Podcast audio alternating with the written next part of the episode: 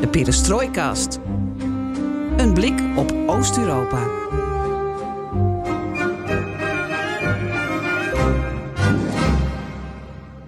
Welkom bij Perestrooi Kort, aflevering 148 van de Perestrooi-kast. De enige podcast van Nederland die volledig oog voor het oosten heeft en geeft. We proberen je in 20 minuten bij te praten over bijzondere gebeurtenissen in onze regio met vandaag Poetins speech. Dat doe ik dit keer zonder Floris, want hij is met een welverdiende vakantie. Maar wel heb ik contact met Niels Drost van instituut Klingendaal. Dag Niels. Goedemiddag. Zeg, voor de hoeveelste keer in jouw leven ga jij een speech van Vladimir Poetin ontleden en analyseren? Uh, misschien een iets te vake keer. Uh, ik heb aan de universiteit een scriptieonderzoek gedaan naar Poetins speeches. En heb er daar onder andere zo'n nou, 500 voor onder de loep genomen. En in de afgelopen maanden heb ik ook uh, naar de belangrijkste speeches van Poetin gevolgd. dus misschien iets te veel. Dus meer dan 500 speeches van Poetin heb jij bekeken? Zeker, ja. En daarbij heb ik vooral gekeken naar de manier waarop Poetin gebruik maakt van de geschiedenis van het Russische Rijk. Het uh, viel mij eigenlijk voor het onderzoek al op dat Poetin heel vaak in zijn denkwerelden teruggrijpt naar de 19e eeuw. Dus de tijd waarin je nou, lijnen op een kaart kan trekken, grondgebied kan innemen, uh, machtssferen en invloedssferen hebt. En ook een tijd waarin Rusland nog als een, uh, op gelijkwaardig niveau met andere machten van die tijd meedeed.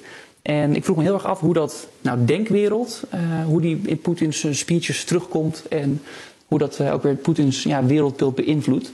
En ik heb dus eigenlijk gekeken hoe Poetin sinds nou, december 1999 op oudjaarsavond, toen hij uh, de macht van Yeltsin kreeg, tot aan december 2021, uh, afgelopen, afgelopen jaar, nou, hoe hij dat gedaan heeft, welke ontwikkeling hij daarin gemaakt heeft, hoe hij bijvoorbeeld anders over Oekraïne is gaan praten uh, in dat onderzoek.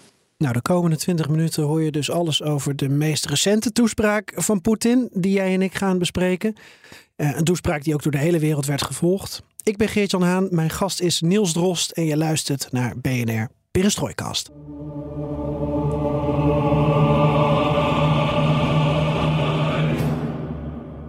Ja, Niels, nogmaals welkom. We hebben het over de eerste toespraak die Poetin op deze manier gaf aan het Russische publiek in eerste instantie sinds het begin van de Russische oorlog in Oekraïne, die hij zelf de speciale militaire operatie noemt.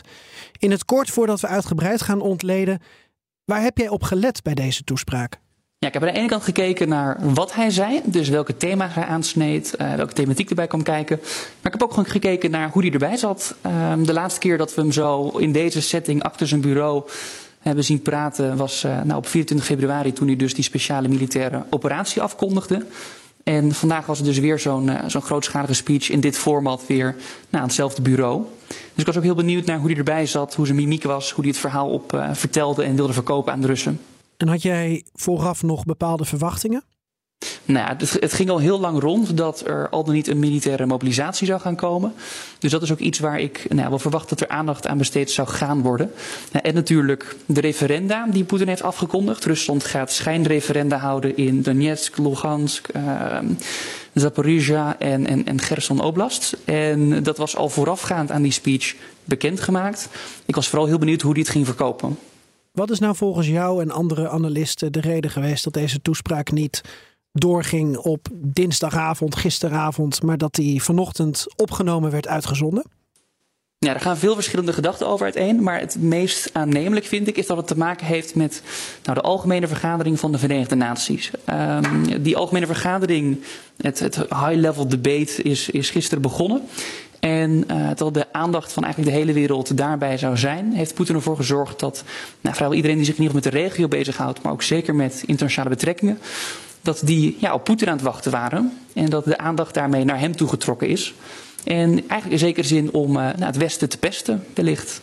Ik geloof dat hij met name Emmanuel Macron daarmee heeft gepest. Uh, van wie hij ook nog niet, uh, niet eens de telefoon wilde opnemen. Dus Macron kreeg hiermee toch een, een stuntje van Poetin aan zijn broek.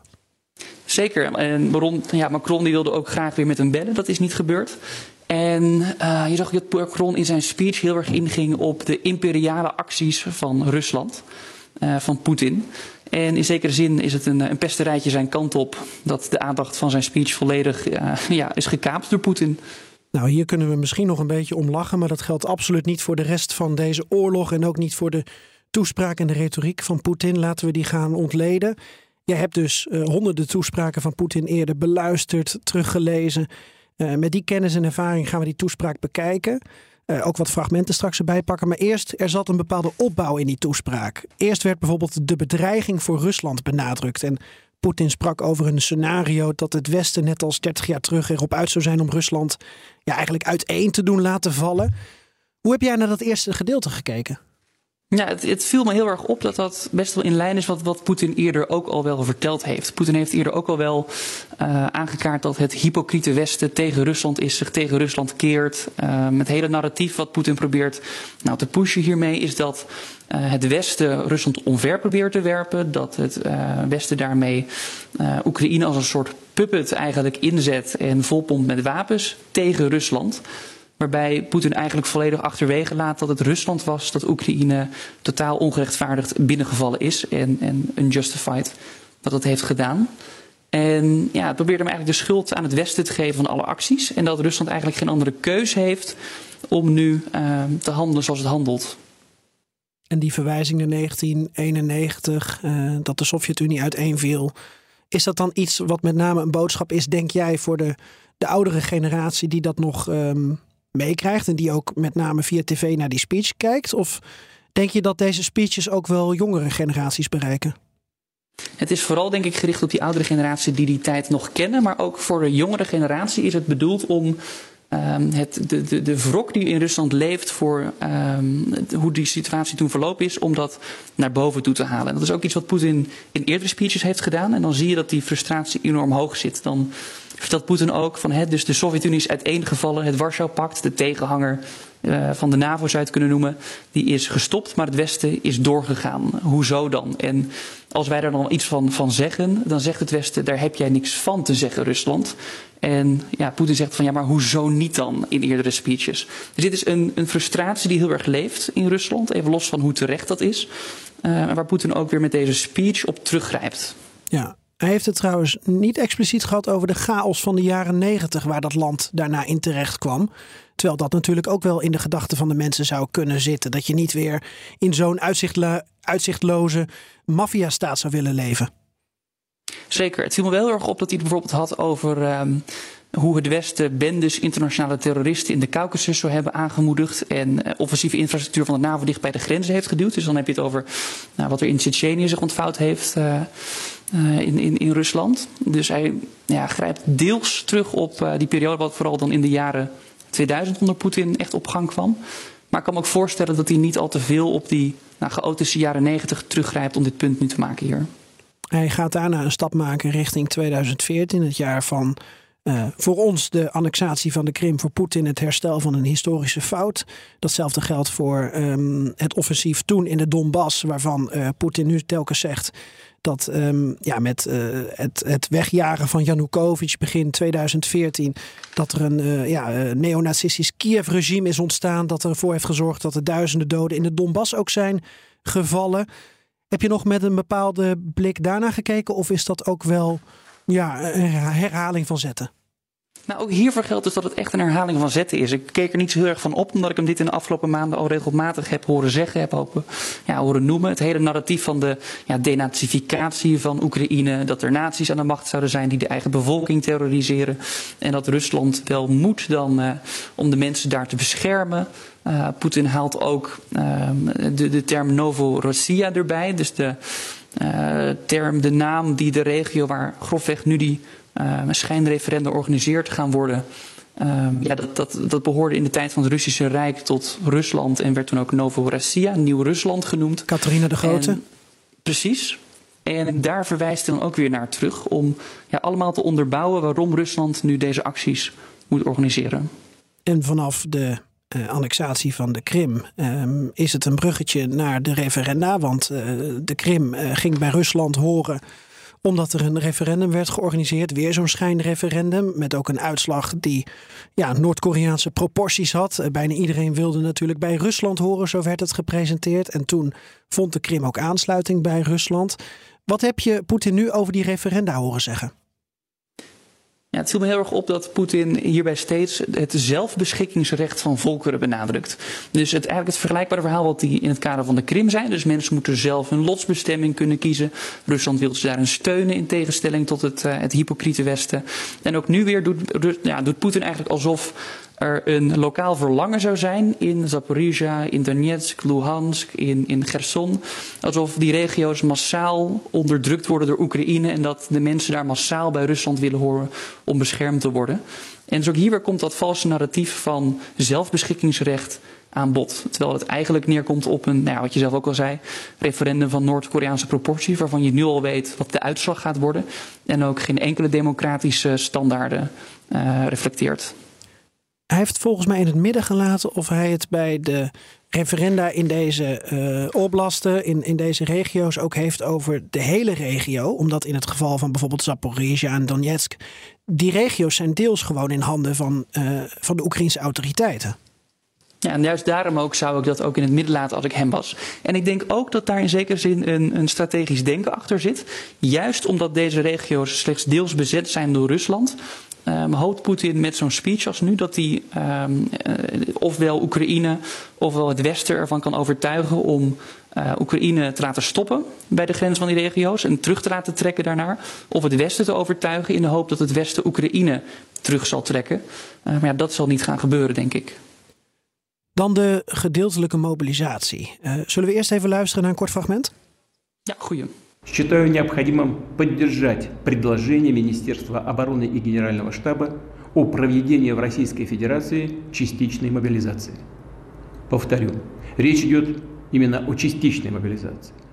Ik herhaal een gedeeltelijke mobilisatie. Dat was zijn laatste zin, aanvullend op dat hij de uh, gedeeltelijke mobilisatie aankondigde.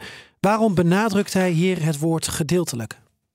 Nou, dat is gedeeltelijk omdat het alleen de mobilisatie is voor reservisten. Dus mensen die al in een zekere zin een bepaalde militaire achtergrond hebben, maar geen professionele militairen zijn.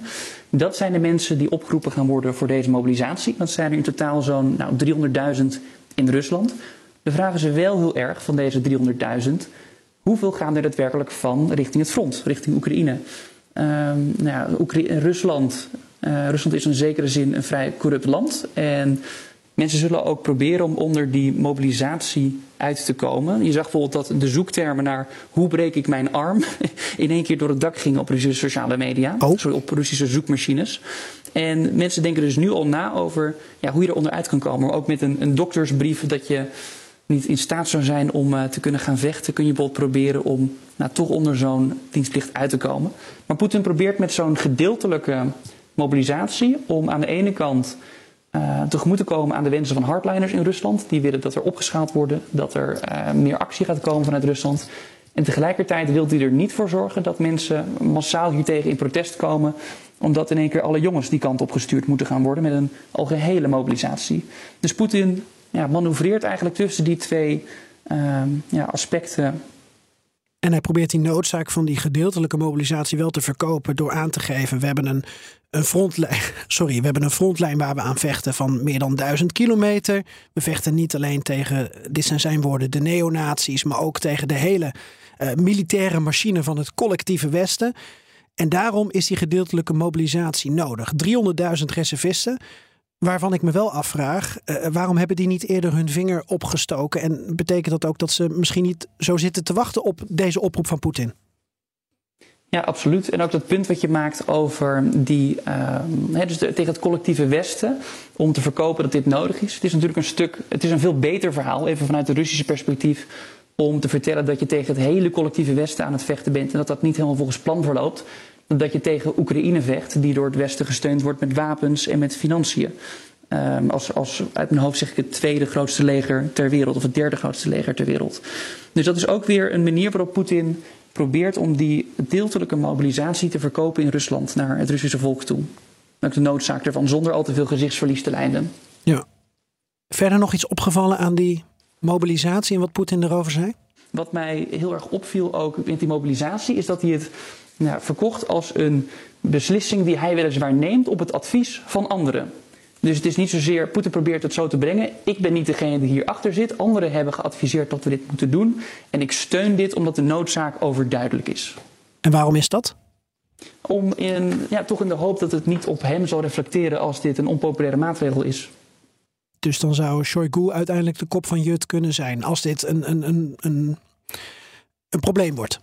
Ja, bijvoorbeeld als dit echt een, een probleem gaat worden, dan hoopt hij op die manier uh, in ieder geval niet dezelfdegene zijn die de kop van Jut dan is. Dan het nucleaire woordenspel. Uh, nog een fragment. En het fragment dat eindigt met het is geen bluff. Eerst even luisteren. Также располагает различными средствами поражения, а по отдельным компонентам и более современными, чем у стран НАТО. И при угрозе территориальной целостности нашей страны для защиты России и нашего народа мы, безусловно, используем все имеющиеся в нашем распоряжении средства. Это не блеф. Ja, leuk voor de liefhebber dat bluff ook bluff is in het Russisch. Ik weet niet of Peter de Grote daarvoor verantwoordelijk is, maar misschien is er een luisteraar die ons dat via Twitter of via de mail nog even kan laten weten. Weet jij het toevallig?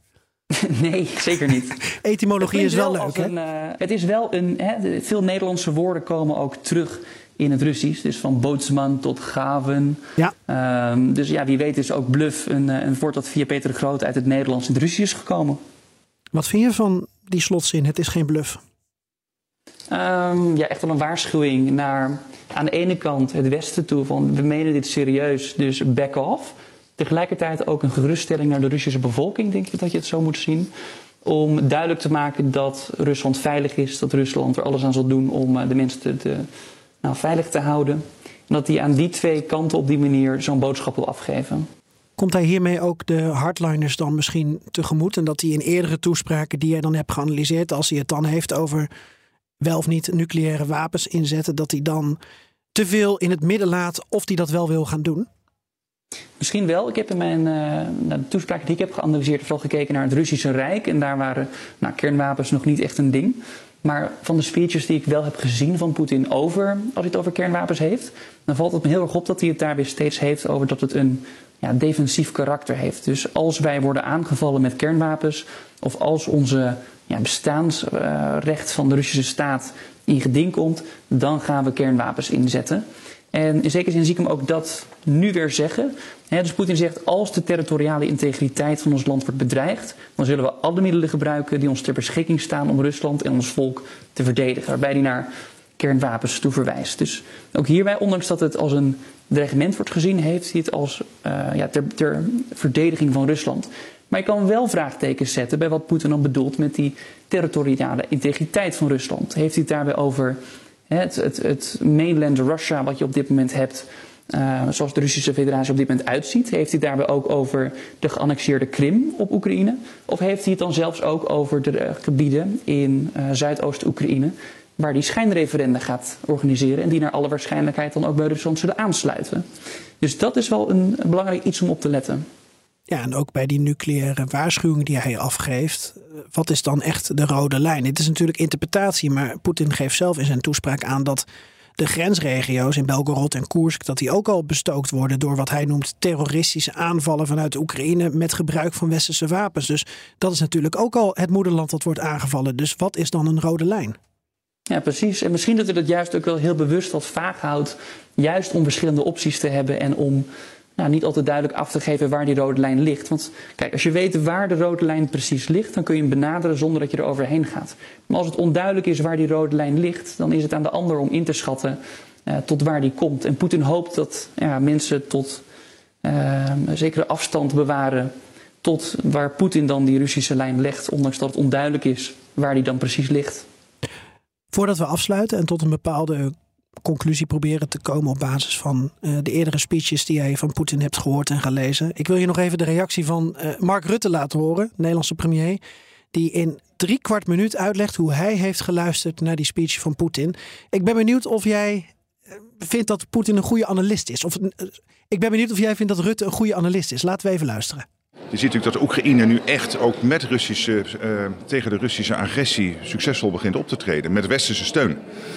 Uh, dus die mobilisatie, we zien ook nu die, dat uitroepen tot die, ik geloof, referenda uh, aan die Donetsk-kant van, uh, van Oekraïne. Dat is toch wel een soort paniekreactie. En wat zij zegt over nucleaire wapens, dat is ook een soort retoriek die we al vaak gehoord hebben. Die laat ons ook redelijk Siberisch, om maar even in Russische termen te blijven. Maar feit is wel dat nog een gebied zo groot als Hongarije bezet is door de Russen. Dus het is zeker niet voorbij. Wij moeten scherp blijven. We moeten Oekraïne blijven steunen. Dit is ook echt onze strijd. Is uh, Poetin in paniek niet levensgevaarlijk? Dat denk ik niet. Uh, want het is ook niet in belang van Rusland om weer rare dingen te doen. Uh, dan hebben ze ook een heel groot probleem. Dus ik denk dat dit bestaande retoriek is, die kennen we al vaker. En daar enige rust bij de stukken zou mijn advies zijn. Ja, je ziet duidelijk dat, er, uh, dat hij als politicus dit zegt. En in zekere zin sluit me ook wel aan bij wat Rutte zegt. Uh, een heel groot deel van deze speech, ja, dat is een herhaling en samenkomst van al die verschillende elementen over de afgelopen maanden die Poetin al eerder gedeeld heeft. Denk aan het denazificatieverhaal, het de schuld van het Westen is. Rusland had geen enkele andere mogelijkheid. Maar tegelijkertijd is het wel een belangrijke speech en in zekere zin ook nieuw, omdat Poetin dus nou, een stapje erbij zet op het gebied van uh, nucleaire dreiging. En tegelijkertijd dus ook dit allemaal gebruikt om een gedeeltelijke mobilisatie van de Russische samenleving af te doen.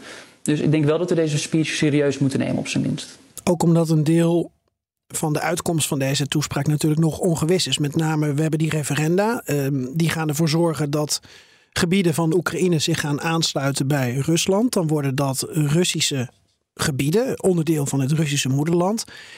En wat gebeurt er dan als Oekraïne die gebieden gaat bevrijden en Rusland daarop gaat reageren? Op welke manier gaan ze daarop reageren en wat is dan een rode lijn die zij gaan trekken? Ja, dat is de vraag. En daarom ook des te meer reden om dit te blijven volgen de komende dagen. Want dit met zo'n speech een aankondiging is wat er gaat komen. En we zullen moeten afwachten hoe zich dat gaat, uh, dat gaat ontvouwen.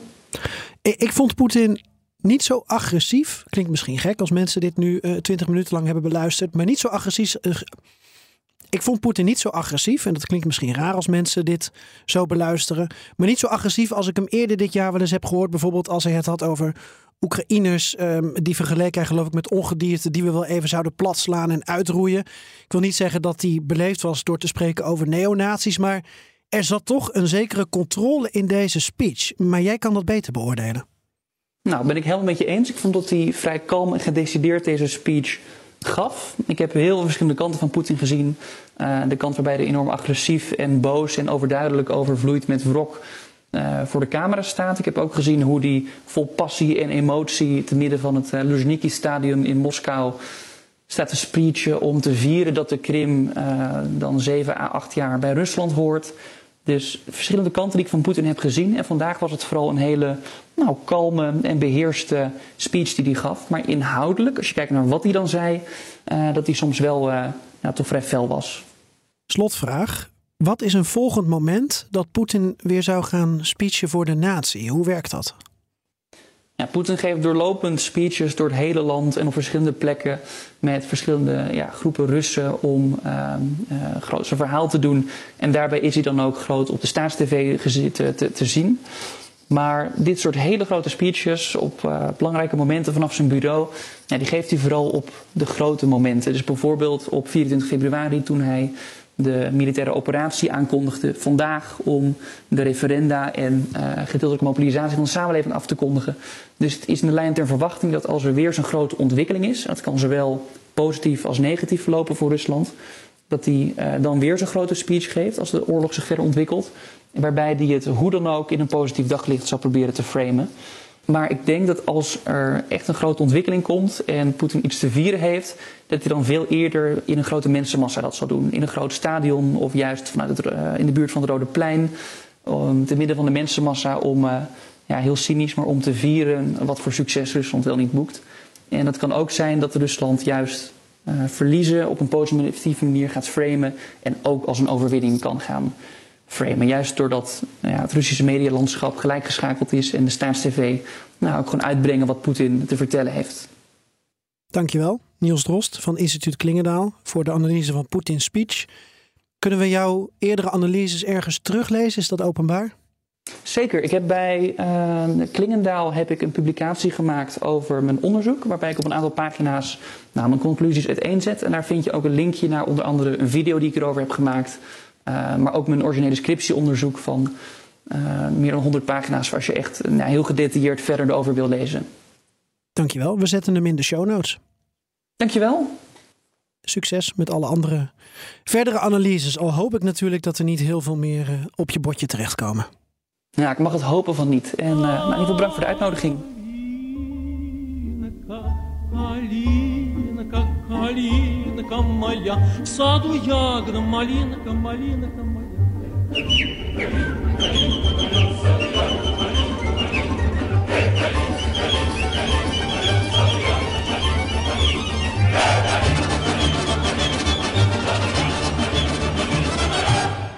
Ja, nu zegt Floris altijd pakka, maar die is er niet.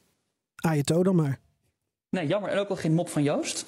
Nee, zat er ook niet in. Joost is ook druk natuurlijk met, eh, met Poetin volgen. Bij BNR ben je altijd als eerste op de hoogte van het laatste nieuws. Luister dagelijks live via internet. Jelle Maasbach. Wesley Weert. We zijn er voor je met het leukste, opvallendste, maar natuurlijk ook het belangrijkste nieuws. Tijdens de presentatie van die halfjaarcijfers toen die beurskoers in elkaar kukkelde. BNR Beurs. Voor de slimme belegger. Blijf scherp en mis niets.